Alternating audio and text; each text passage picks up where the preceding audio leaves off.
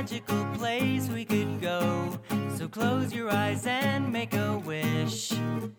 For the skies with the angriest, flappiest birds, and the seas with ridiculous fish. The Touch Arcade Show is here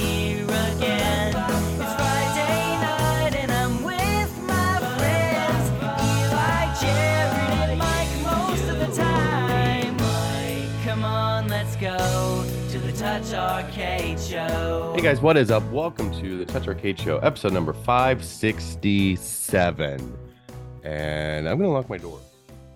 Uh, what are you planning on? All right. Oh, yeah, it's is a a- foreboding the after- beginning. Um, Touch Arcade Show After Dark Edition. let me lock the deadbolt. Um, Jared, put your shirt back on. What are you doing? if this won't get people to subscribe to our Patreon, I don't know what will. Um, no, I uh, my kids and stuff are home and they're being crazy this morning, and they have a habit of just walking on into rooms unannounced, loudly. Uh, How are your so I figure kids about wearing out. clothes? Pretty good, surprisingly Yeah. good for being two and four. That's cool. Um, yeah, it's always funny because you know we don't have kids, but we got, most of our friends do. Uh, you Mhm. have toddlers and stuff, and it's just like, uh, like, I mean, like the extent of the chaos that we have at our house is like the dogs barking at something outside the door, right? yeah, yeah, uh, as opposed to like sitting there and being like, why does this child have his dick out? Yeah. yeah. well, we, a few of our like mutual friends' kids um are like chronic hands and pants kids. And, Oh, um. And they're just always grabbing at their stuff. And it's constantly like, get your hand out of your pants, get your hand out of your pants. And like thankfully neither of our kids have like picked up that habit, but it's also not too late. Uh so we'll see. But you know, Yeah. kids, they don't know. Well, it's mostly just- to keep my hand of my pants constantly the too. situation that we've run into, just like uh, the kids that we hang out with are like the age where they're like potty training, you know. So it's Mm-hmm. like they've got the uh take off enough clothes to use the toilet thing down, Mhm. but Mhm. nothing after that. You know, it's just like, Yeah. all right, well, I did my business. Yeah. now what? Now what? oh yeah, it's it's a wonderful thing, kind of. Yeah. Um. So anyway, do you want to? We mentioned last week we had a bunch of backed up emails, which we do. So we can either start with emails or we can start with iPhones because now both of us have had our the new iPhone for a week. Why don't we start with emails just so we're not like in a situation again? Where like, oh fuck, we don't have enough time. Let's uh Yeah, if we and I if we run long and can't talk about an iPhone, who cares? I Um, uh I will say that the the I think the drama of the week is the that might be per, uh, pertinent to us is the Analogue Pocket uh a second limited edition release that just happened Oh, is that drama? That's not a good thing. I, an I, hour I, or two ago that's for this yeah, recording. I, yeah. well, I don't know. uh, I, I guess the drama I've seen is people that are like, dude, like, what the fuck are you guys doing? Like, I can't buy. I want a regular one a and I can't get one. one. Yeah, like, like you yeah. can't even buy a normal one if you want. And instead, they're doing this like goofy thing with um, you know, this like manufactured scarcity with these limited edition ones, which is Mhm. because like here's the problem is like people that are into analog stuff are like fans of analog, you know. right. so it's like uh you know they buy all the hardware if they if they do anything like any cool one-offs they might buy that too or whatever so Yeah. it's not like they're releasing stock and people that haven't been able to get a pocket yet are the Mhm. ones are the only ones buying it you know instead it's like hmm those people of- course too but like also people are like oh fuck like i love my pocket so much but like i have so much nostalgia for like the atomic purple game boy like i gotta get this Mhm. uh or Mhm. oh man i think glow in the dark stuff's so cool like i gotta get this other Yeah. one and so Yeah. you're having people buy two before other people can buy one Yeah. which just i don't know it just seems kind of shitty to me Uh, you know, I don't know. I have a lot of mixed feelings on this because uh that sort of thing happens in all different markets of products, right? no i Like, don't disagree for sure It's it doing a, a limited run, uh conjuring up some scarcity so things sell out instantly. I mean, that's kind of how a lot of places do business, especially like small companies. I think it's Yeah. kind of a dick move for like bigger companies to do stuff like that. But um you know, it is what it is too. Like, Yeah, but dude, like they could they could be like, hey, we're having a restock of regular Analogue Pockets this Friday at 10 a.m. and they would still Yeah. sell out instantly. They would just Yeah. like not be sold to people that are buying a second or third one, you know? yeah, That's that's my thing, I guess. I think it would be I think it'd be cool for them to wait until the regular pocket is just you know the market is like filled with whoever Yeah. wants one to Yeah, before like, they oh, start doing limited edition stuff. Yeah, it's like you can buy the normal one right now if you want, but next week we're doing a special edition one. Like, you know, Well, I feel like that's how Game Boys and stuff were, right? Like it was Mhm. like here's the Game Boy. It's been out for a couple years. Everybody at one and one has one, and now here's this special edition one or whatever. Um, I don't know, but also whatever. What can you do? The transparent ones are super mean, sick. I almost wanted I- to buy one. what I've told friends of mine that still haven't been able to buy one is like, just buy a fucking Miyoo Mini Plus. Like, arguably, Mhm. the emulation experience of actually playing games is exponentially better than the stupid Analogue Pocket. So, I Like- feel bad for the physical media collector guy that has the Oh, yeah, tubs of Game Boy games and Game Gear games and all that stuff and wants a pocket with all the adapters to play all Mhm. the old cartridges that he's been hoarding, he or she has been hoarding their whole life and be rewarded for like saving your games for that long, right? Because I Yeah. wish I could go back and have all my old cartridges, but oh, dude, tell me know, about it. I was a dumb idiot. tell me Um, about it. I, I feel bad for that person if they don't have one yet and just have been like dying to get one and just can't. God, if I could go back in time and talk to my former Ugh. self, I would be like, dude, I will give you 10x the money that you're going to get on trade in value Mhm. of these right Yeah. now for you to just shut the fuck up, go home and and keep these Yeah. forever. Because it'd probably be a matter of spending like two hundred dollars. Yeah. Well, I've my dumbest thing I ever did was before this is really before um even like EB or GameStop or uh Software Etc., like all those places that eventually started to become like trade-in places. Um, before that kind of became a thing, or FuncoLand, I guess was the big one. Um, I in the back of a magazine, some dodgy ad called this company that was selling the Atari Jaguar when it first came out Oh yeah. and made a deal with him to just send them all my video games for a Jaguar.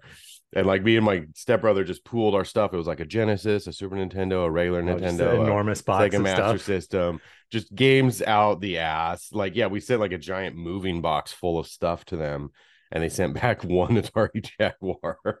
And uh, I can't even imagine the the cartridges that I had in that collection that are gone that I just Well- traded away for the next shiny thing. I tr- I traded in uh or I traded a top loading NES Mhm. um uh and and a unbelievable amount of games to Mhm. some family friends of ours for a uh like spine model that you would see at like a chiropractor's office That's so rad. to hang it to hang on the wall of my fucking bedroom. Well, I mean, at least you traded it to friends and not some dumb company. But uh, I hit them up a a- while ago and I was like, hey, this I know this is like totally out of the blue, but like do you is there any way that I could like buy my Nintendo stuff back from you guys? Like, is it in a box anywhere or whatever? And they're like, oh shit, I wish you would have hit us up like last year because we just like gave that all away to some neighborhood kid. And I was like, okay, well, rad.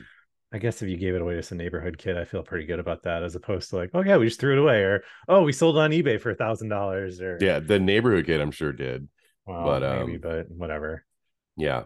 Yeah. Trading all my stuff away for a Jaguar was dumb. And then tr- I traded probably like 40 NES games for a Game Genie. and that was another bad trade. They're like scanning my games in and they're like, I'll give you a dollar for this. Dollar, dollar. I got like a dollar for every cartridge. Yep, I remember. I clearly remember going to FuncoLand. I'm scanning stuff in and be like, "This is ten cents. This is twenty five cents. This is fifty cents. This is two dollars." Mm-hmm. Yeah. What a racket. Uh, yeah. anyway, whatever. what a tangent that was. Let's read our emails. One more, one Oh. more thing, real quick. Okay. Uh, if Yeah. so, there's the AirPod Pros uh two where AirPod AirPod Pro uh whatever however the fuck Apple uh, whatever it is, the new AirPod Pros Mhm, USB C AirPod Pros. mhm. Um, if you were on the fence, if you were on the fence because you had the original ones, I had no. I wish someone would have told me how fucking cool the adaptive transparency stuff is. Like, d- does your Oh, do your right. fancy headphones have that? Oh, they do dude, not. it is seriously like the.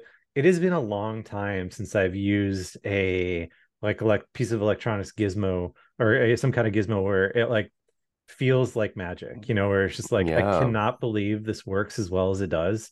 And if someone would have like told me this or let me try theirs, I would have bought them instantly as soon as they were released. Really? I didn't even think about that, but yeah, that's yeah, dude, deal. it's crazy because like so I um my my primary use of my AirPods is like you're just doing like yard work or run the lawnmower Mhm. or, or whatever else, right?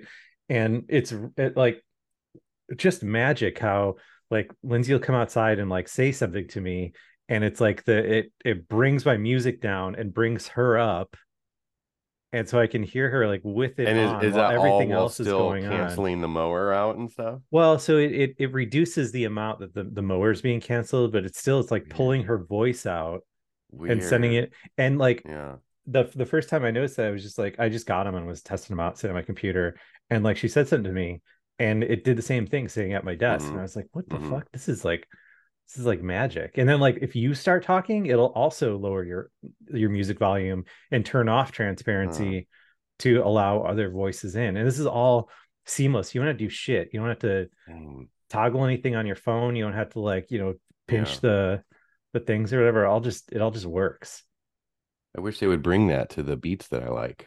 But it's like one of these things it's like vr where it's like it's hard to Mhm. it's hard to describe until you experience it and i don't know how apple would really like let you demo like uh well, what's weird is um man, that what they probably even call it the same thing. I don't remember, but they have that that feature is with the Apple Vision Pro where you're like fully VR'd out and then somebody Mhm. comes in to talk to you and they like slowly like appear in your vision and you can Yeah. hear them or whatever. Like um yeah, I could see that being kind of jarring, but but that's cool that it works so well. I Yeah, forgot about that feature. it's crazy because like when lindsay's on her peloton with the um her headphones and i have to do like the you know wave to Mhm. get her attention and stuff as opposed to just like Yeah. speaking because the, the noise cancellation is so good that if you're just standing 10 feet away talking it's like you don't mhm. you don't even know you know You should get like a squirt gun to get her attention. She'd probably like that. should Throw a bottle at her. Or Um, just flash the lights on and off yeah, that too. Okay, uh emails. We're gonna read these emails. Let's do these emails. Let's do it. We got four emails. Let's see. Should I start with oldest first? Mhm. Sure. Oh, this is cool. This is all the way from August 26th, over a month ago. Thanks for being patient. uh, this is from James. Says, Hey Eli and Jared, just finished listening to your episode with Lonnie, and it brought back great memories. Nine years ago, I released a little game called Hectic Space and was super pumped to have some chatter about it on the Touch Arcade forums. Then, to my utter shock, Apple featured it under their best new game section. Then I found a video on YouTube of Lonnie playing it, and I was so excited. My game had thousands of people watching a video about it. I'd like to say thanks, Lonnie, for making that video and covering mobile games in general. Also, thanks so much to for all your support at Touch Arcade over the years. You have made several articles about my games, which means a lot to me. No questions, just saying thanks, and that I enjoy the podcast each week. Cheers, James Swiney. Uh, yeah, Hectic Space is rad, and actually, he makes a bunch of really cool shooter games, um, that are like surprisingly good. I can't remember if I ever like we reviewed them or something like that, but I know I've definitely like written about them before. Um, but I was jazzed, James, that you sent an email into us because I was like, oh, I know this guy. I know this guy's games. Um, Yeah, so that's- that's, cool that's always- listens to our podcast and stuff. that's always but- really cool it's also funny to think about close to 10 years ago the status of touch arcade was much different where it was like yeah we'd post about a game and then it apple would feature it because we had a lot of eyeballs at apple caring about what we were posting about. That's still true to some extent but not like it used to be. And um and then same with like someone like lonnie uh making a video about your game can be kind of a kingmaker too so um yeah well shit, i Interesting. mean like pewdiepie is is the king of that right? Where it's like um how many weird games has has that dude like made a video about where it's like oh this thing went from complete obscurity to like number one on the app store in 10 minutes yeah yeah man i haven't thought about pewdiepie in a long time thanks a lot for reminding me of him Yeah, no Um. I don't even know if he's still. Presumably he's still around. I, don't know, I haven't heard about PewDiePie. Maybe that's why. Yeah, since he, the, there's uh, been no crazy controversy or the, something. I don't know. the N-word incident playing PUBG. I, th- I think that was years ago now. hmm Yeah, I'm sure he's still doing his thing. I mean, he has such a big audience that you could be out of the li- the spotlight Or Actually, still. he he appeared in a Mr. Beast video, and it was very much like, oh yeah, I remember PewDiePie. Well, here he's he's in this video, kind of thing. So that's funny. I guess that's Yeah. funny. Um. Anyway, thanks James for the email. Uh. Next one. Subject is still enjoying the pod. This is from Kyle. says, Hey guys, just checking in again to say I still very much enjoy the podcast. With the rumors of the iPhone opening up alternative stores in the EU, uh, yeah, this is an old, well, an older email, which would presumably allow for apps like emulators. Do you think you would still have as much interest in devices like the Miyoo Mini Plus? I just bought a Retroid Pocket Flip, and I'm not sure that experience of dedicated hardware like that could be replaced by my phone, even considering excellent Snap-on controllers like the Backbone. Cheers, Kyle. Um, yeah, I think we've talked about this before, and actually, I feel like back in the day, I had a bigger drive to have everything be in all all in one device, Mhm. right? Like it was like, oh man, I can get rid of my iPod and get rid of my game things. I can just everything is done on the iPhone. And I think that's cool to a certain extent, but I very much appreciate um having a dedicated handheld gaming device. That's not my phone. Man, And, the Retroid um, Pocket Flip is a cool little gizmo. I there's so it's crazy. There's like so many There's of these so that like many now. people will be Yeah. like, I I own so many of them. People will be like, oh, but do you have one of these? I'll look up. like, I've never fucking seen this thing before. This rules. Right. Yeah. No, there's so many. You could just buy a new one every day and still have new ones. This um, thing after a month. appears to be about the size of I don't know, like uh like a Galaxy Fold maybe Uh-huh. that then has a clamshell thing that opens up like the Game Boy Advance SP. Yeah. Yeah. Yeah. Yeah. 164 bucks on retro. Yeah, man. There's so many good ones now. It's like really hard to go wrong. Like I still nothing has really booted me off the Miyoo Mini because I like the Onion OS and stuff. But um I do the clamshell design is pretty cool of this though. uh-oh. I see the wheels Uh turning. oh. Uh oh. I need to buy something I don't really need. The urge. I mean, it's been a while since I uh, extensively uh, spent time completely tweaking out a, a new device. Yeah. With, I need uh, to I need a new ROM setter upper. yeah. This has very, Um, very large, pronounced shoulder buttons, which I feel like is one of the kind of downsides of um the the meme, like the kind of yeah, I, those are I don't know what annoying, you call it, like a candy bar form factor, whatever the Game Boy Mhm. form factor would be. Mhm. Yeah. Which makes playing anything that uses the shoulder buttons, particularly if you need two, uh, kind of Mhm. annoying. Yeah. Yeah. Don't get me started. I'm not buying a new thing. I I, like don't know. You could buy this new I'm thing. not- It's got active new cooling. Jared.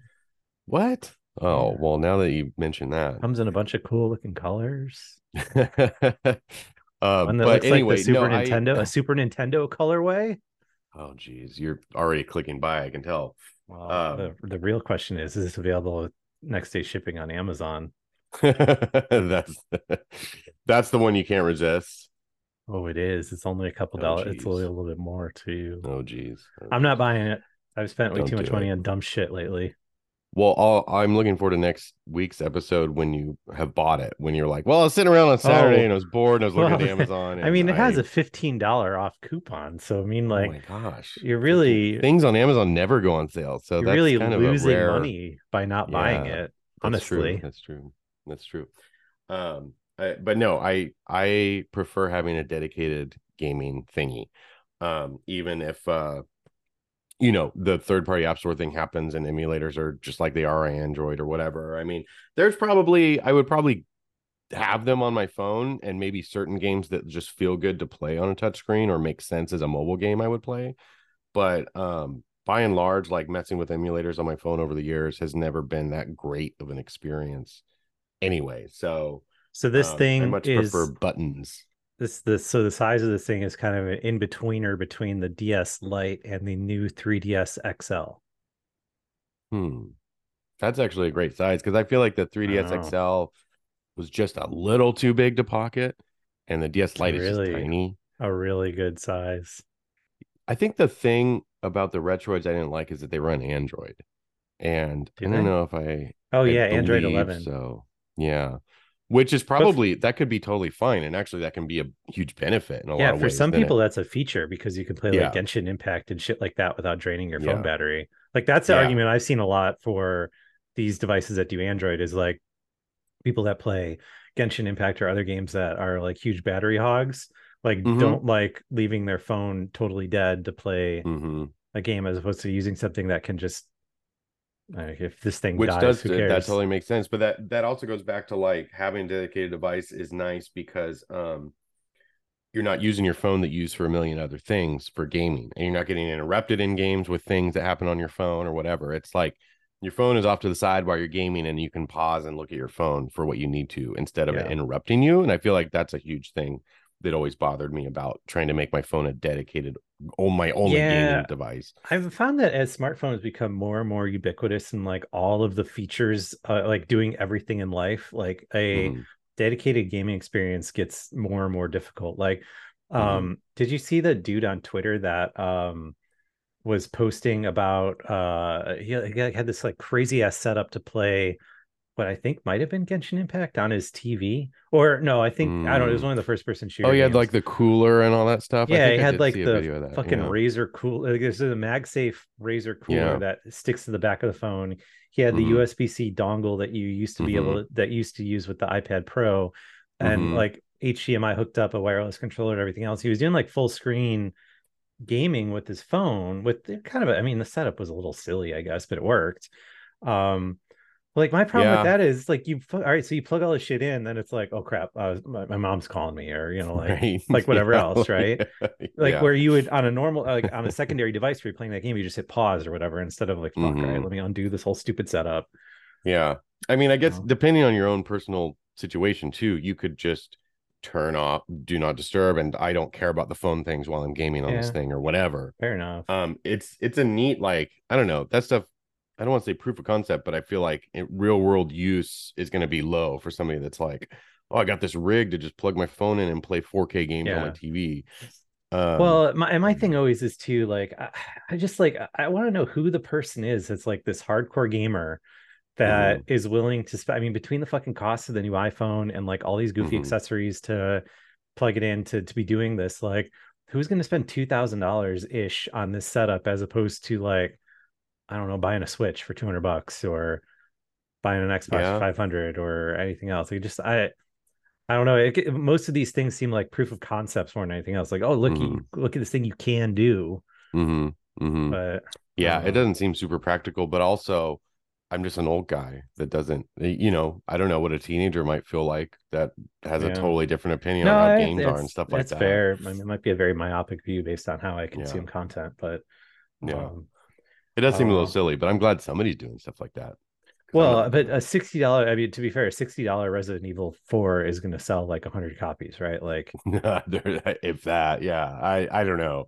I that whole thing that kind of reminds me of like um civilization 6 came out at the same price as consoles or whatever and it hung there for i think it was like a month or two or maybe three where it stayed full price and it was like hey same game every platform it's the same price as other platforms it's a full game blah blah blah.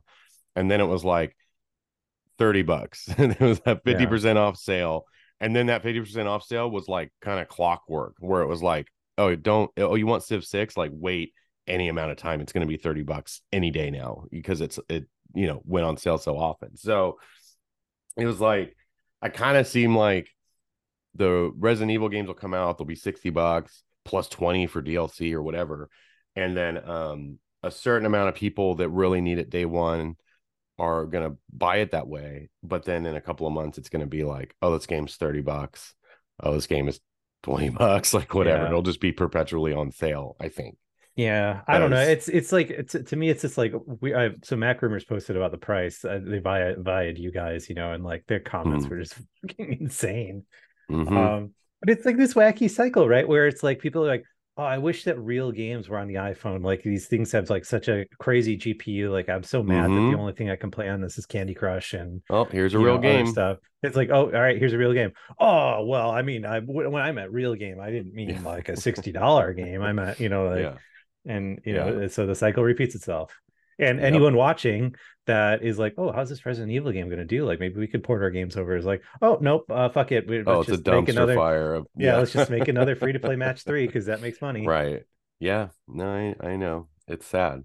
Um yeah i don't know what the solution is to that but i also don't want to advocate for spending $60 on a mobile game that could die i mean year. that's honestly the the biggest problem to me is like the next ios update could break that game and then it could Yeah. just like not work ever again Mhm. i mean how many fucking Mhm. times has that happened you know yeah and there's very little of that problem happening on any console or um even PC. Like in PC, something wacky, a game gets old and outdated and whatever, like you're at least have a community that could like figure out a way to get things working again or, Yeah. or whatever. Um, it doesn't mean it's completely dead in the water. Whereas something that's like, okay, well, I wish I had I could play Bioshock on my phone now that I bought eight years ago or whatever. Um, Yeah. how do you do that? Like I don't I, I don't even know that there's anybody out there working on stuff like that. And the, the crazy part is with Apple now doing kind of like their automated sweeps of removing things from the App Store that are like broken or not being downloaded Yeah. or whatever. Like it could be broken but still work on a previous version of iOS and then just get removed. So even if Yeah. you had an older device that you never updated, like you might not be able to download the fucking game that you paid for. And just man, I mm-hmm. just. Yeah. I don't know. I, I would it's I would not great. I would love to live in a world where it made sense to buy and release full price, like real deal console games on the iPhone, but it's just like so many super valid reasons as to like why that's not a great idea. Yeah. That it just really sucks. That's why anymore I'm like buy games on PC because Oh yeah, I, I you'll be able to use them on a variety of, of devices, right? Yeah, You'll always yeah. own them. And even 10 years from now, if the Steam Deck 12 comes out or some other company comes out with whatever, I mean, I can I can use all those games, right? Like Steam would have to go down and shut down forever for any of my Steam games to break. And even then, you have access to all the files themselves and like you would probably find a way to get out of that hole should that Yeah, yeah. like very unlikely scenario happen. Well, I mean, just like such a good example of this. Like a couple weeks ago, a friend of mine's kid wanted to play Team Fortress 2, and I was like, "Oh fuck!" Like you guys are. This is a retro game to them, of course. Um, Mhm, and I was like, "Oh hell yeah, dude! I'll jump in on some Team Fortress 2. I haven't played that in forever." mhm, Uh, so that game came out, I don't know, late mid to late 2000s. I was just able to Yeah. download it again, load it up. Like all of the cosmetics that I earned were still in there. I mean, it was like, I it was like I just played the game yesterday. You know, it's like yeah. no problemo. Like imagine uh, uh, uh, even trying to get to play a mobile game that came out anywhere near the same amount of time. Like Yeah. it just fucking can't unless you It just, just doesn't happen. buy an iPhone 3G on eBay that just so happens to have the exact same thing you wanted loaded onto it that still works miraculously. You know. Yeah. Well, it's a bummer because I think, well, maybe, you know, maybe the side loading thing can solve some of this because then there will be more effort put into like emulators of old versions of iOS or something like that. But Actually, I also feel like Apple could do what they did on the Mac with their, you you know, when they switched to OS 10 and it was like things weren't updated for it, it would like switch into compatibility mode and run like Yeah. OS 9 virtually and run the app for you and stuff. Like if you could go back and be like, hey, I have this game on my phone and set it to run under iOS 6 or something because that's the last time it worked. Um, something like that would be really cool, but I can't see Apple putting any effort into doing that. But um, I don't know, maybe maybe the community, if we, things ever get opened up a little bit Yeah. more. I don't know. I guess uh, you know that uh, it's not surprising me they haven't put effort into that because I imagine if you were like, okay, everyone, show of hands of people that miss playing Stone Loops of Jurassica, you'd get like right, yeah, us and three other people. You know. Yeah, it's true. It's true. Um, so thanks, Kyle, for the email. Uh, moving on to emails. This is from uh, a pal of the show, Cody Mims. Hey guys, the Playdate has been admittedly hit and miss for me, but a basketball fighting game recently came out on catalog, and it's one of my favorite things to ever hit the platform. It's called Quantum Phantom Basketball, and it's got great gameplay that works super well on the Playdate's face buttons, badass cutscene animation, and a genuinely distinct and fresh art style. Just want to shout this out as I think it's worth the five bucks. Uh, peace, Cody Mims.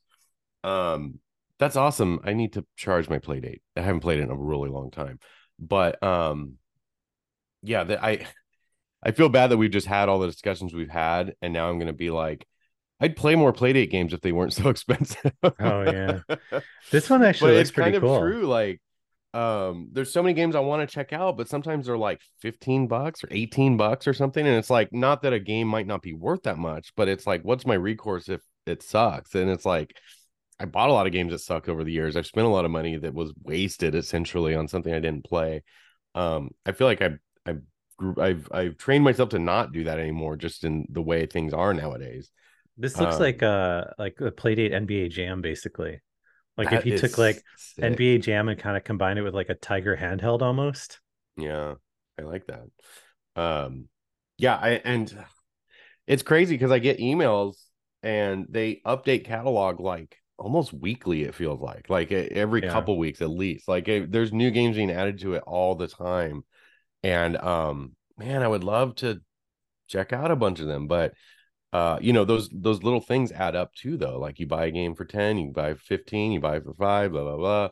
Or you know you spend a couple hundred bucks on all these playdate games, and it's like shoot but you know that's my that's a me problem right like Mhm. the, i what i need to do is just pick one game spend the money on it play that game until i'm satisfied go buy a new game right like th- that's just not how we're wired anymore where we want a, a whole bunch of options all all at once um because i'd love to just go through that whole catalog and just buy everything that looks interesting like i would do with on mobile where Yeah, things I- are just free or a couple bucks I've been kind of waiting to see what in the world they're doing with season two because like that's Mhm. that's what I really I think season two is going to be a lot of fun and this will be what gets the Playdate out of a lot of people's desk drawers I think because like Mhm. uh particularly if it's been long enough where although I guess they're probably still fulfilling orders so I don't know maybe there's still people on I like the think season batch, one lag. yeah, the the batch four people or whatever it is, like I think they started shipping, but I think that's the end of it. So um before the end of this year, I think that they'll be caught up.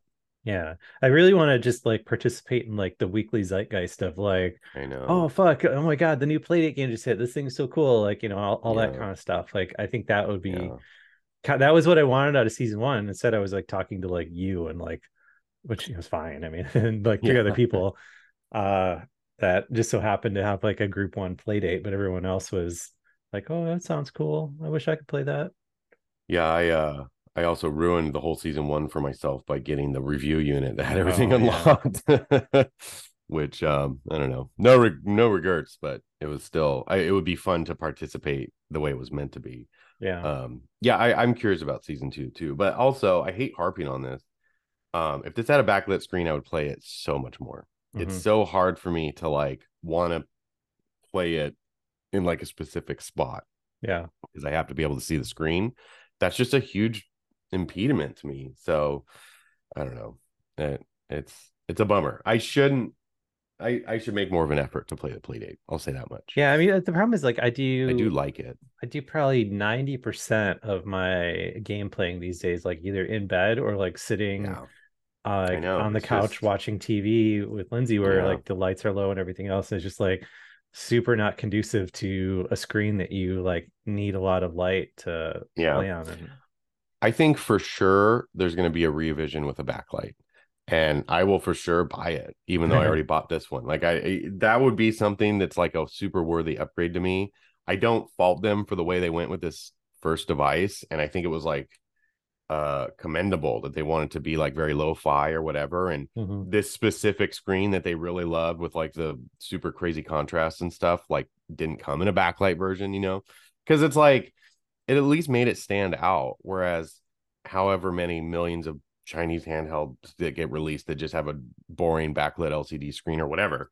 Um you know this at least made them stand out in that sense. So i hope they find some sort of solution where they can use like maybe the same unique kind of screen but find a way to light it maybe front light it like an old game boy or something but um yeah it just I, I i need it to be more available to me to play but also i could make more of an effort to to get in the right situations to play it i guess yeah, I, yeah. I mean, that's that's that's fair of me too. And I for you know the hype of season two, I'm sure I'll do that. But to just Yeah. randomly you know play a game out of nowhere is eh, I don't know. you know it sucks too because it's like it is such a good form factor it's so small and like you said you were always like man when it when it first came out and it was like i can just throw this thing in my pocket and not care about if i play it or not um you know i i like that because i feel like my Miyoo Mini well not so much the mini but the plus for sure is like that's a hunk of something in my pocket eh, you know Yeah. um and so i'm always going to notice it's there or whatever this is a lot more slim and and less noticeable in your pocket Yeah, I mean, I tried. You know, it lived, uh, particularly like during season one, like it lived in my pocket when Yeah. we went out and stuff. Um, yeah, yeah. but it was so hard to play because you know we would be like, um, you know, at a, at a restaurant or you know somewhere out, and I was like, oh, so let me take this out of my pocket. I was like, oh, I don't have the, I don't have the appropriate a weird light lighting situation this yeah. kind of thing, which I don't know. But Again, I mean, You know I could have put more effort towards playing it, but I just True. I I'm gonna charge my Playdate today, and I'm gonna play it this weekend. I'm gonna talk. that's the thing. The, the crazy week. thing with the Playdate is like you, um, particularly if you haven't used it in a while and it's like too dead to turn on. Like you have to charge it for a like a scary amount of time for it to come back to life. right. I probably have plenty of system updates too, because it's been it's been dead for at least a month. Yeah, But um, yeah, I uh, I feel bad. I used to at least keep it topped up, and it takes a long ass time for it to drain with not doing anything. yeah. But um, anyway, uh, appreciate the shout from Cody about this game. Um, I am gonna charge my Playdate. I'm gonna buy this game because I love basketball arcade games like this, and um, we can talk about it next week. We'll see how it goes, but I do kind of miss playing the Playdate. Um, okay, last but not least is uh, this is from Chris. Says hello to the podcast and advice for new house. Oh, this should be fun. Uh oh. Um, hi, Jared and Eli. I'm writing to you from Calgary, Alberta, Canada. uh, I can't say that without thinking of Lance Storm, one of my all-time favorite wrestlers, because he would always say uh, Calgary, Alberta, Canada. He'd always say the whole thing. Anyway, I've been listening to the podcast since at some point in the Brad era, circa 2012. I'm not sure exactly. At that point, iPhone and iPad were my main personal gaming devices throughout my undergrad. These days, I have a wider array of gaming devices where I build up a backlog of games I probably won't ever finish. I still enjoy iOS games and still find the website so useful for both iOS and Switch games. It's been fun to see the different eras of the podcast go by from the Bat- Brad days to the Mike times and the chapters of Eli being at the site versus entre- entrepreneur at large. Yeah. Um, but enough about gaming. At this point, that's probably only a small part of why I listen every week or however often the podcast comes out. I enjoy your banter and tangents, especially on your hobbies that I'm not familiar with and how you're dealing with things like poison oak and cars driving into your house. Don't take that as me taking pleasure from your misfortunes, but it's good podcast material. um, on that note, my wife and I recently moved into our first home, a 1960s bungalow, and I thought you two might be great resources to ask for advice. We're busy painting, refinishing hardwood, and cleaning, etc. But I'm just curious if you have suggestions for day for day-to-day stuff like maintaining a house, favorite cooking devices and meals, useful tech, warnings, or anything else really. All the best, Chris. And this this was from a couple of weeks ago. So that's um still a, a fresh fresh new experience moving into a new house like that. Um yeah, I don't know. I we could fill many hours of t- discussion about owning a house and advice and things Yeah, like that. And all of it will not matter because you're going to encounter things that nobody else has. Like you're going to run into some stuff with your house, especially one built in the 60s. Um, I would be very careful if you start tearing down walls and things like that. Do everything properly because uh, that's when you get into like asbestos and crazy stuff like that. Because the 60s were just a wild west of, of building codes and there were no codes, Yeah. right? So, um, but like, I guess in a more broader sense, I would say, um, I don't, if this is your first house ever, wait before you do anything too major. Like I like painting and refinishing floors and doing things like that. But if you were like, oh man, we bought this house and I just want to blow up the kitchen, I want to tear down all these walls, I want to do all this crazy stuff, I would wait and six months to a year live in your house because um you will learn the things that are important to you and the things that aren't because coming into it you might think like oh my god i could never live with this the being the way it is um and then you might live there for a while and realize well actually this other thing is more important or Yeah. actually i kind of appreciate having a Yeah. a wall inside the kitchen or whatever or like it really sucks how shitty my AC is. I'm glad I didn't spend ten thousand dollars on a kitchen remodel when I'm sweating my balls off. Well, I'd wait, much rather spend that on an AC at this point. Yeah, Yeah. no, totally. Like stuff like that. Like, um, I remember seeing that advice on all the home renovation shows we would watch and stuff. They'd be like, you buy a house, live in it at least six months before you do anything crazy. Um, so I, I think that's still good advice. And it's funny because we just went through our huge remodel last year. Um, and uh man, it was like we had a we had an entirely different plan when we started out this this time that we actually did it and it like morphed over the course of the year that they did the work and it's 100% different than it was when we had plans drew out Mhm. in June of 2021 so like you know it it's weird how even even that recently when we thought we knew what we wanted that changed as the work was being done and as like we saw it and and sort of like got input from our contractors or our designer or whoever where it was like are you sure you want to do it this way? Because this that and the other thing. And it's like i'm so happy with things that the thing the way things turned out but i'm also so grateful those people were there to like edit us and also guide us a little bit. And then if you compare that to what we thought we wanted to do when we first bought our house in 2016 it's a hundred percent different. Like it's we if we would have remodeled right away we would be super unhappy and probably tearing out some very new remodel work that we did back then Oh, to make it, our house more functional for us now um so like you know i'm i'm just glad like it, it sucked we lived in our house for five years and didn't um you know we had a super outdated kitchen and there's a lot of things that were like annoying about the function or whatever but i'm just grateful for how everything ended up turning out because it's so much better now than Yeah. it would have been if we had did it right away so Yeah, my my primary tip for new homeowners is always like uh go to estate sales. Like make that a part of your like Mm, Saturday mhm. morning kind of thing. Because Mhm. so uh, that's what we did at our house and it was like fucking awesome. So estatesales.net if you've never messed with it is a um really good I think probably like primary uh kind of like index for where these different estate sales are. And what you'll find is that Mhm. um particularly if you're coming from like an apartment to a house there's like a lot of Mhm. things that you never needed to own you know between like Mhm. a lawnmower, a snowblower, a garden hose, you know, like Mhm. a shovel, like all this random crap, right? And the people that go to estate sales are like looking for like antiques or interesting knickknacks or whatever else. And like every single estate sale have like a garage full of junk. And like the um the the the people running these estate sales know there's like there's like no demand for a you know a shovel or like a old Yeah, garden hose or whatever. So you can like seriously like get your garage like decked out with Yeah, stuff that's- like almost no money. And Yeah. the cool part is like uh, particularly if you go to like old people's houses, like a lot of these tools are like old school like Sears tools and stuff like that that Mhm. lasted forever and will Yeah. probably last you forever as a result yeah and Yeah. um i don't know it's just uh, uh, like when i when i figured that out i was like oh my god i've spent so much money on like dumb random like one-off things yeah that you can literally buy for like pennies on the dollar at a lot of estate sales Yeah. um because like at the end of the day anything they don't sell they just donate or throw away or whatever. So you can another thing you can do is just like you know go in there and be like hey let me, i want to buy like all the tools on this wall. Like give me one price. And the mm-hmm. you know, they might be like 20 bucks. And then right yeah. there you go you know? Yeah. Um, but but yeah i definitely would not be afraid of older tools. Like i still have this edger that i bought at an estate sale that is built like a goddamn tank uh, it uses so much electricity that like the lights dim when you turn it on but it fucking rules that's great.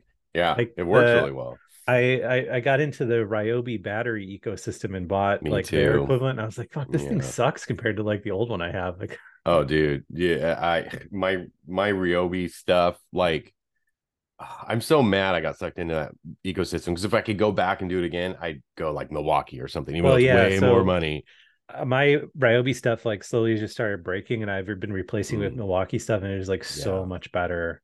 yeah Um, it's but I don't know. I mean, it lasted me fucking ten or twelve years. Like, how mad can you be? I mean, uh, that's true. And like all in for all the tools I've bought from from Home Depot or whatever, like the the batteries are the expensive part, right? Like the tools themselves are almost always cheap. And like I have I don't know five or six of those batteries and all the chargers and stuff like that. So like yeah, I'm gonna run them until they all don't work anymore, but I wouldn't go that route again. But it was very hard not to when it was like doing stuff when we first bought our house and it was like, oh man, I really need the sawzall that's 80 bucks, but also for 110 bucks, I could get that and a circular saw and a drill and a light and like, you know, this whole pack of stuff. Um, it's kind of hard to say no and not do that. And then well, before the, you know black, it, yeah, the Black Friday deals are where it's at for those bundles. I mean, like I bought, I think I spent like five hundred bucks on Milwaukee stuff, but I got like Yeah. close to like you know two thousand. Oh, you know they always kind of blow these things up, up right? crazy. Like yeah. like you know two thousand dollars worth of tools for five hundred Yeah. bucks or whatever. I mean, but I don't know, whatever. It is very noticeable though. Like when I use a buddy's tools and he has like a Milwaukee or something, like a drill, Mhm. especially, you're just like, holy crap, this thing feels nice. Like so much better. this, my other stuff's so cheapy. And then of course there's like um there's a weird flow chart out there that shows who owns all the power tool companies Oh yeah, and it's it all like circles back to different like two different companies. Yeah. like it, it's just kind of funny. Um, What I wish that we had in the United States is I don't remember what the name of the battery standard is. But this is like one more thing that the European Union has done where it's like all those Mm-hmm. tools have like are required to have like standardized batteries. So that's you could have, like, Yeah. And I don't know if they're the same brands over there or what, but like, you know, for instance, like if you had like a mishmash of like Milwaukee stuff and and DeWalt stuff, like the batteries would just Yeah. work on all of them instead Yeah. of getting trapped in like the annoying battery ecosystem that that would be really here. cool. I think the only other kind of tip I have is you, you come across like all kinds of crap that you need to to do in your house, and I think that it's in my experience it is always cheaper to watch a YouTube video and try it hmm. yourself. Yeah, And if you fuck it up, then you can hire someone. right. Or yeah, yeah. if fucking it up, you probably figured out how to fix it in the meantime. Yeah. And um, you know, I don't know if I'd mess with like the like the one thing that I won't mess with is like plumbing stuff because like leaks can be Yeah. real bad, but like pretty much everything else, I'll give it a go and see how it goes. And well, um, I feel like plumbing and electrical are two things. Like it, electrical seems a little more feasible than plumbing. yeah, it depends um, what you're doing. Like I don't mind. Yeah. Go and kill yourself. You know, Yeah. um, like switching out like a light switch and stuff like that should be pretty simple, and and you can watch a video, and as long as you do it safely. But Yeah. like rewiring your whole house or you know whatever, I don't know if I would go down that route, but Yeah, Um, I yeah, no, that's yeah, that's a yeah. I mean, that's that's real good advice. And like that, I'm a big believer in like Harbor Freight tools. As much as we just talked about like buying good tools, like if you're doing like a one-off job that needs like Yeah. like perfect example, like if you're doing something where you need like fuck, I need a drywall saw. Like this is something Yeah. you're gonna use like three times maybe. yeah, Like there is no reason to go out and buy like a fancy Milwaukee one when you can just like right, buy the five dollar one from Harbor Freight, which will Yeah. be more than plenty for the minimal amount you're going to use it. And then if Yeah. you end up using that thing enough that it breaks, then fucking that's buy a, the good a one. bonus. Yeah, you know? right. Like, but um, but yeah, I've saved so much money buying just like random one-off tools at Harbor Freight, and it's like they're all they're all cheap and shitty and stuff. But if you're only using them, you know, once or twice, who cares? You know. I, I've always heard people say like if you can get through one job with a Harbor Freight tool, then that's a, a win. You Yeah. know, like that's all. It's really it's very disposable stuff, which is kind of sad. But Yeah, Um, but still, like stuff where you're like, all right, I need this like one specific wrench to use this on this one bolt. Like, yeah, yeah, just go spend ten bucks at Harbor Freight. Who cares? Like, yeah, Yeah. I don't know, but Um, yeah, and then I guess uh, useful tech wise, um, I'm pretty stoked with my Nest, and I got it for free because my parents bought one and didn't like it and switched it out, and so we're in Um, the uh, Nest Ecobee been- ecosystem. oh really? Yeah, I don't know, it's I- I- I think those are like useful um because you know running the heating and cooling and stuff like that um is one of the most expensive utilities that you have to pay for and so um or I guess it can be at least in my case and um it's nice to have more control over that stuff um especially from like your phone or you can set up schedules or it can learn your habits or whatever. Like I've we've noticed part of it I think is getting good insulation in our whole house but part of it I think is using this thing that's not like oh crap I forgot the air conditioner on all day or something you know when it didn't really need it. Um so yeah that's I've, I'm I'm happy with my Nest Well, the other and, thing too uh, is like those those smart thermostats that allow you to like look at your usage will like give you really good indicators of like, oh fuck, like my AC is like really struggling. yeah. Um you know like i should i should get someone out here like consider replacing it or whatever because yeah. when you have a dumb ac it's like you might not realize like shit this thing is running like 24 hours a day to maintain. Mm-hmm.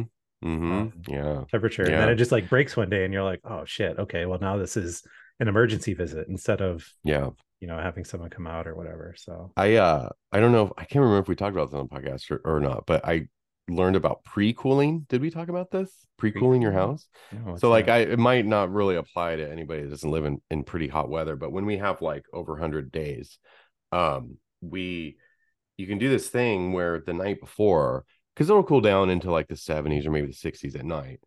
Um and so overnight when you go to sleep you set your thermostat to like 67 or 68 which is like pretty cool right? Um but what it does is it cools your house down overnight when it's easy for the air conditioner to do that because the outside temperature is also cool but then your house is cold for when it starts to warm up the next day and then if you set your thing to like 72 or 73 it can maintain that temperature much easier because what a lot of people will do be like oh i don't want to run the ac and then they wait for their house to get hot and then it's 80 degrees in their house and they're like oh i'm going to turn it to 72 and cool down Yeah. well now you're 12 hours struggling Yeah. to try and cool down that house because not only is the air hot but your house itself the furniture the walls everything is also hot and it's it's harder to cool that stuff down Yeah, Um, that that was kind of an interesting thing. I talked to an HVAC guy about that, and he was he was because um uh, you know where our AC was really underperforming. I was just trying to figure it out, and he was he was telling Mhm. me about all like the thermal calculations that they can do when they Mhm. like audit your house, and I never really considered that it's like your house itself is hot and not just like the air Yeah. in it. Like your floor is hot, Yeah. your couch is hot, like and yeah all those things are like holding heat energy that your Mhm. AC needs to get out of the house. Mhm. And I was like, oh wow, I never thought about that way. That's kind of crazy. Well, what I've noticed is like, so on a day where I let it get hot and then I want to turn the air on because I'm burning up, um, the it, it'll take it might not ever reach the number I set it to, right? If I set it to 72 or something, like it might not never get down there because it's just constantly on. But if I do the pre-cooling thing and leave it set at 72, it'll like stay there and the it'll click on maybe once or twice during the day, even on very hot Hmm. days. And that's just like it'll click on just to get back down to where it's set and then click off again because it's not like struggling to try and bring down the heat of the whole house. And um, I was like amazed because it sounded like the dumbest thing in the world. I'm like, you want me to set it to seven, 67 at night? Like that's freezing, but it actually works. I was very surprised. Well, And it's the exact opposite of what electric the, in the California companies. isn't it cheaper at night too? Like, you Oh, for sure. Yeah, like after rates eight or or whatever, whatever. yeah. yeah, yeah, definitely. Um, and yeah, nobody's really using power in the middle of the night, so that's like a good time to run your air. But Huh. it's also it cools down enough that it like feels like it it only clicks on a couple times at night too to even maintain that colder temperature. Um, but yeah, I was really blown away at how well that worked, and and it's the opposite of what like the the electric companies tell you to do. Because they'll be like, set your thermostat to 78 and never change it Yeah, and it's yeah, like yeah i can't live like that Like, it's a little too hot for me i'm sorry see um, on on like home gizmos, like I've found when it comes to like I- I don't know, I've I went uh, my first house, I went like mega overboard on smart home stuff, and Mhm. it all just was kind of turned out to just sort of be annoying after a while. Yeah. Um, and what I've what I've settled on is uh I've, I've discovered that if you have smart home stuff that does not connect to a hub and instead individually connects to Wi-Fi, you Mhm. will always inevitably have problems. Is that thing like yeah randomly falls off your network or your power goes out and things don't like Uh-huh. sync up back right? Whereas like so all the extent of the smart home stuff we have in our house right now is the Lutron Caseta uh Mm-hmm. ecosystem of just like light switches Mhm. and these all connect to their own hub via some like fancy wireless protocol that doesn't use Mm-hmm. Wi-Fi, and the Mhm. shit is like rock solid. I've never That's had a single problem, as Yeah. opposed to like you know when you go on Amazon, you buy like a Wi-Fi smart bulb or whatever. yeah Like it feels like you will always have issues being like, why the fuck isn't this thing connected? And then yeah you know resetting it or locking Yeah. up or like getting into like wacky like firmware update cycles or yeah um, you know whatever else. But that that is good advice actually because uh julie is if MacRumors julie is was very had everything like all hu- plugged into a hub or something with her lights and she was like about to go out of town and it all failed. And uh she was just like screwed like she couldn't fix it and she had to leave and she had like um things set up for like water watering plants and lighting on plants because she has a, a greenhouse and stuff like that you're just kind of like screwed right yeah, it's just Um, annoying. at least if one thing goes wrong, if you're set up like you're talking about, it's that one thing instead of like everything. Um, but yeah, good advice. Okay, let's quickly thank you again to Chris and everyone else that emailed in. If you want to email us, podcast at toucharcade.com. We like emails. Um, let's quickly talk about our new the new iPhones. Um, and then I gotta run. But uh I did something that I don't normally do, and I bought a case for it. Oh, are you a, a silicone guy or a fine woven guy? This is a from a company called Totallee with two E's at the end. Totally. I basically searched around for the absolute thinnest case you can get, and this thing barely exists. Oh, the Um, world's number one thinnest iPhone case. Let's see. the thing. problem with it is I bought the frosted clear instead of the regular clear because I was like, I'm gonna put a case. I want to protect it from scratches. I want to feel not nervous just setting it down on stuff, but I want to see the silver of the titanium. Like I love this color of this phone, the raw titanium version. Oh yeah. Whoa. I see what you're um, talking about. The the frosted clear is the first selection.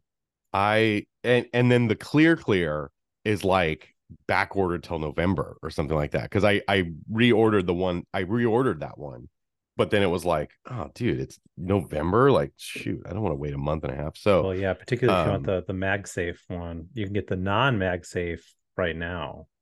Not the clear clear though, right? Oh, well, oh, wait, maybe you're right. Yeah, I don't know. I don't know. Anyway. Oh yeah, ships 10, um, 10 30 23. Yeah, it's, it, I don't know why they're not out yet with clear clear, but yeah, the, the frosted, as you can see if you're watching video, it's it's too frosted. Um, you can almost see through it, but it just makes the phone look white and it just looks bad with the silver. Like it just doesn't match. If it was a black phone, I w- I'd probably just keep it and call it good but it just looks bad with the silver. So I'm going to return this one. But the case itself is wild. It feels like it feels like just nothing at all. It's so thin. Huh. Uh, that's what I wanted though. I just really wanted like scratch protection. It probably wouldn't do jack if I dropped my phone or or whatever. Um, but uh, I just have been feeling nervous about setting this thing down anywhere. Um, even though the other thing I got the uh this raw titanium for is that if you do scratch the edges, um, you won't likely notice it as much as my last phone that I dropped and it got scuffed on the cement. You could very much oh, see yeah. it scuffed right through the uh, the color of the phone. And the new ones, all the colored versions of the new iPhones are the same way because that weird guy that like destroys phones when they first come out was like scratching it off very easily with a utility knife. So um I'm glad I got this color and stuff and I like it very much the raw titanium but yeah, I'm gonna I'm just gonna wait for that. I'm I don't know. I might use this for now just to see how well, I go. Wait, so Lindsay got a case from uh the pop socket people and like yeah, I don't know. It's just kind of like it the button cutout's weird for the action button. It was like they didn't really uh-huh. know where the action button was gonna go, so they just like left a larger cutout, hoping it would just like land somewhere in there. Yeah. Um, and she didn't really like the color either. And when she hit up pop socket return, they were just keep it, we'll refund you. So oh, I mean, really? Because like you gotta consider like particularly this case, like their cost on this has to be like nothing, right? And it's oh, gonna dude, cost them pennies. more money for you yeah. to send it back than it probably even cost them to make. Well, what's wild too is like this thing is incredibly see-through. Like that's the Playdate through it, right? Like so if I had a colored phone, I could see this being really cool. Like just kind of adding sort of like a light frosting to it. I don't know why it doesn't go with the silver well. But um I, I still am not totally sold on having a case at all. Like I thought I would try it out because uh I don't know. I'm just worried about wrecking this, but man, it's it's hard. Yeah. It's hard. I like naked phones. Well, so I think did I talk about how I didn't I got the fine woven case and wasn't really wild about it? Yeah, what'd you do with it? I don't know. I kind of it's kind of grown on me a little bit, I guess. Like really because like the the I don't know, like the way that the buttons work on Apple first party cases is always like so nice compared to like every other third party case that I've ever had. Um yeah. and I don't know, like it's um what I don't the only thing that I'm not liking about it now is like the back gets like dirty. Um mm. and I just have to like I don't know, I just like wash it off in the sink and it's fine. But like mm. I definitely mm-hmm. like never needed to do that with the leather case, you know, because like mm-hmm. it didn't pick up dirt or anything else like that. Whereas like I don't know. This just looks sort of shitty, and I've already got a fairly uh, prominent kind of like indentation from MagSafe stuff on the back, mm-hmm. which I feel like like you know they said that would happen with leather, but it never happened to me. Mm. Um, so I don't know. It's um, I still think like the primary thing that they messed up with these cases, like positioning them as like the premium option, as yeah. opposed to like all right, we got rid of leather. We just have plastic cases now. Do you want the one that's smooth or do you want the one that's grippy? You know, like, right? Yeah. Um, I, I, I it's so like, fine woven though. Yeah, like like setting it up as like, oh, this is our leather alternative now is just like not yeah. not about not, not not what it is at all. You know, so yeah, I don't know. I figure I'll use it till I find something better. Um, yeah. But it seems like most of the third party cases right now have like other weird compromises where it's like they're slightly thicker, and as a result, mm-hmm. like they mm-hmm. don't work with non-MagSafe wireless chargers. Like mm-hmm. I was mm-hmm. looking at the um so Nomad apparently makes the best leather case right now. Mhm. Um, but I, I noticed one of the reviews being like, "Oh, it doesn't work in the Tesla wireless charger dock thing." Mm. And I emailed Mhm. them and I was like, "Hey, I don't know if it's just like a. You guys have any experience with this? Is it just like a one-off weirdo reviewing this that, you know, was not doing it right or whatever?" And they're like, "No, if you want to use non-MagSafe stuff, like we don't recommend you buy this case." I was like, "Oh, that Wow. sucks." Whereas this Yeah. one, this one works. I mean, it's not great, but it it needs to be in a very specific spot for it to work. Yeah. but it works. You know, Interesting. Um, so I don't know, but I, like in day to day use, are you really finding like any real difference over? I guess it's weird with this phone for me. It's like the 5x zoom is nice, I guess, and like yeah. we went to a football game last weekend where I was able to take some like 5x zoom pictures, and that was pretty cool. yeah. But Um. I don't know. Other don't than know what that, killer no. feature is. I got like nothing. And Yeah. I've I don't know, is this exclusive to the new iPhones, the changing the portrait mode stuff? I've used that a lot. Um uh, it might be. I don't know. changing after the fact. Um we know. went I haven't, to I haven't messed with that a bunch. the- I mostly just take photos of my dogs. Well, I should Yeah. actually look and see if well, we we my four year old does soccer at this really nice, beautiful park. And um after soccer, we just kind of walked around the park, walked around the pond, chased some geese, all that stuff. And um, I had my phone I just got yesterday or the day before. So um, I was taking a bunch of photos. And then when I got home, I was like, oh, this is sick. Like I can adjust the portrait level on them. And I made a few photos that were non portrait, look so much cooler. Oh wow. Okay, yeah. This is the first time it works. Is- really well. Yeah, it works surprisingly well. Yeah, like I took a picture of my dog, and this is not something I ever would have like been like, all right, time to get out portrait mode, but it Yeah. it's pretty cool. Um, so I'm I'm jazzed about that. And uh other than that though, yeah, not really noticing any anything different. I I don't love the action button. I almost wish I I think I'm just used Well- to the switch. So here's the thing, like I've seen um uh particularly uh, uh MacStories has been posting Mhm. like a lot of like hyper advanced stuff that um people are coming up with uh Crazy is- shortcuts and stuff. guy's name's escaping me right now. Who's the guy that always does like all the really crazy like uh shortcutty stuff on Max or is it Marco? I don't know. I'll remember it as soon as we're done recording. Yeah. But um I have talked to him multiple times. This is just my fucking brain being broken. But um so they a lot of people come up with like really like so one of the things you can assign a uh action to is just like any of your shortcuts right so people have come up with these, these like master shortcuts that can use all the conditional stuff that that shortcuts can take advantage of which can include like time of day your your Mhm. current focus setting uh your actual location Uh-huh. um other devices that you're connected to at the Hmm. time and like all sorts of other things like that um to do all kind like like so for instance like you could set up a automation that's location aware that when you're away from home it connects to your tesla and honks the horn when you push the button for you to like find it in a parking lot which i was like okay well that's pretty cool i Yeah. guess but um i don't know i'm just like so bad with like I, once i have like a habit of how i use something like Yeah. it is so difficult for me to like start using it like the new way because like Yeah, i me too. the I, I set mine as like of the, all the default ones like the only one that seemed like remotely useful is like just having faster access to the camera but Mhm. i like have I, like basically done that once and Yeah. like every other time i've been like unlocking it from the lock screen and they're like oh i could have used the action button yeah. um but i don't know it's just like I, i'm just real bad about like picking up on the new things when i'm like use it a certain I way. had I had that problem when they added be, because remember you used to be able to swipe from the left on the home screen to get to the camera. I think you still can, Mhm. but it, before there was a dedicated button for the camera on the lock screen. Um, and I never swipe to the left for the camera pretty sure. Why? you can swipe to the left for the camera Yeah, bro. That's Okay. the quickest way to open a, a camera if you can think about it. But like I instantly go to the button. oh wow and your phone doesn't even oh maybe i guess it's unlocking very quickly with face id though before the out. button was there, I had this phone app on my home screen in a specific spot that my muscle memory was trained to go to, right? And so even though the faster thing was to access it from the lock screen, I was unlocking hitting in my code before there was touch id getting to the phone app or the camera app that way and so it was like way slower than what i could have been doing but i just couldn't retrain my brain and it was like those times you want to access the camera you're not thinking about like I don't know. You're just you're just acting, I guess, because Right, you right. want to be quick and get a camera sh- uh, a shot or something.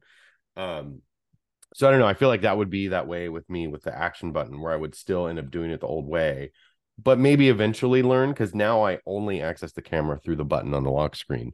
I don't Yeah. ever even do the swipe swipe left thing unless I'm it's on accident. Um, and I I hardly ever ever use the uh app icon that's still in the same spot on my home screen for some reason.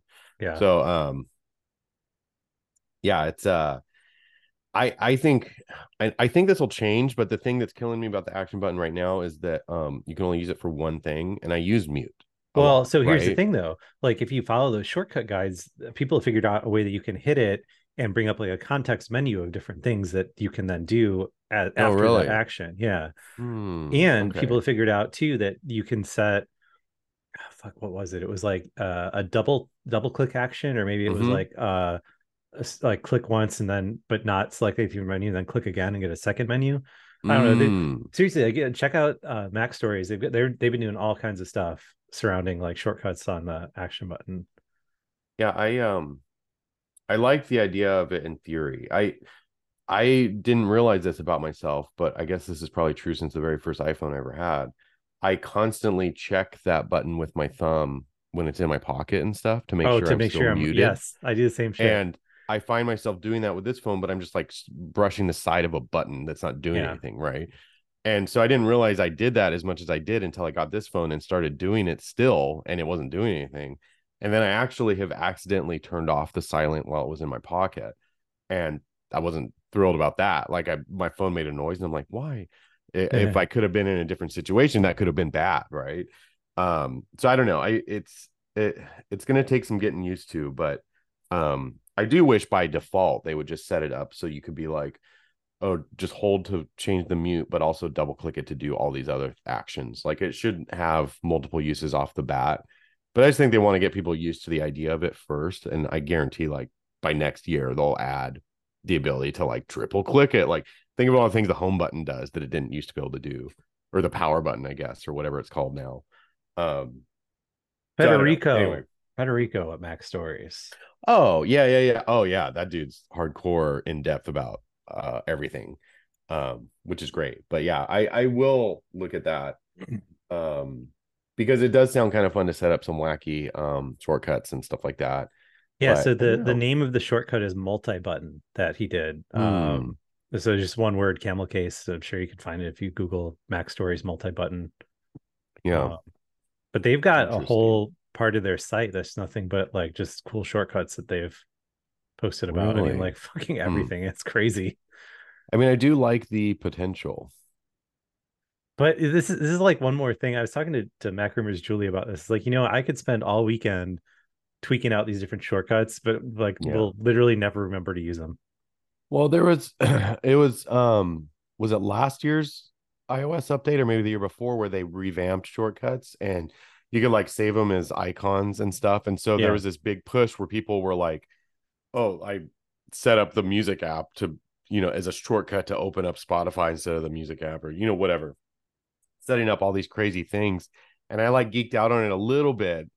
Um, but then I like could never, I don't know, it was just a lot of complicated stuff and it just disrupted my normal flow. I'm very much a like, I would like to use the default way of doing like everything. Um, whereas before when I first got iOS devices, I was like, I want to trick these out and do things custom and my way. Um, now I'm just like, I don't know, I'm just gonna stick with what Apple tells me I can do. Yeah, I just I don't know. I just kind of can't be bothered with a lot of this kind of I would be I would be a bad Android user because I would just uh um you stock Android everything and never do anything. yeah. Yeah, same here. Um, but yeah, I don't know. Don't dislike the phone. Um, I mean, I love it, but I also love my last phone. Very few, probably more so this year than any other year. I feel like there's almost no difference in using this phone compared to last year. It's lighter, but not crazy lighter. And um, I don't know. I love the color. I've never gone silver before. I've always been like black or blue or whatever. So I'm like psyched about that. Um, but other than that, yeah, there's just not a lot different this time around to where I could like reasonably it, it, it suggest somebody should upgrade from an, an iPhone 14 Pro Max to a 15 Pro Max. Like unless you really need that zoom or you really hate lightning. Those are like the two biggies, I think. And then obviously like the games that are coming out that are only going to be 15 only, 15 Pro only or whatever, like that's interesting kind of, but I I think we're far away from that being super meaningful anyway. Um, Yeah. to where it's going to be like a bunch of AAA games coming out that can only be played on iPhone 15. Like these two, these Resident Evil games are going to release and Death Stranding, and then that's like, I probably won't be any others, you know, or I could be wrong. I don't know. Yeah, I don't know. I- guess it, you know, it all kind of comes down to like how complicated is is doing these things. You know, like is it Yeah, because as again, you know, when when they announced that thing for uh the the uh, porting kit or whatever it is Mhm. to uh port to yeah, Mac OS, like some developers I talked to, have been like, well, they were kind of surprised how easy this is. but Mhm. it hasn't seemed to really yet result in like a a big influx of new Mac games. So I don't know if it's like, oh yes, it's easy to get going, but we didn't kind of mess with the rest of Yeah. it. I don't. yeah, yeah. don't. No, I know what you mean. Yeah, we'll see, but I don't know. Not ha- I'm I'm not mad I upgraded or anything like that, but I also could have done without it. Yeah. Um, it's like 20 bucks a month on my Apple card. So it was like kind of like, I don't know. And trade in value on my old phone is pretty good. So it's like, okay, what's what's 20 bucks a month to have the new newest iPhone? That's how they get um, you. That's how they get That you, is how they get you. Um, all right, let's wrap things up. Uh anything else you want to cover before we go? I don't think so. Any lingering thoughts? Thanks again to everyone emailed in. Full was- of lingering thoughts, but don't share them don't share them please um thanks for emailing in everyone that emailed and please send us emails at podcast at toucharcade.com uh they always generate a lot of good discussion. This was basically a whole episode of of email discussion. Um and uh yeah i can't think of anything i need to mention now so i'll just say oh visit our patreon at patreon.com forward slash toucharcade do your amazon shopping. Buy several new iphones through toucharcade.com forward slash amazon. Maybe throw a few macbooks in there too just for fun. Hmm. um I think you want people yeah, buying with all that- house goods, so buy a lot of bed sheets. And buy, like buy all your house goods through through our amazon link please um but yeah anyway uh thanks again for listening we'll be back with a new episode of the Touch TouchArcade show next time See ya.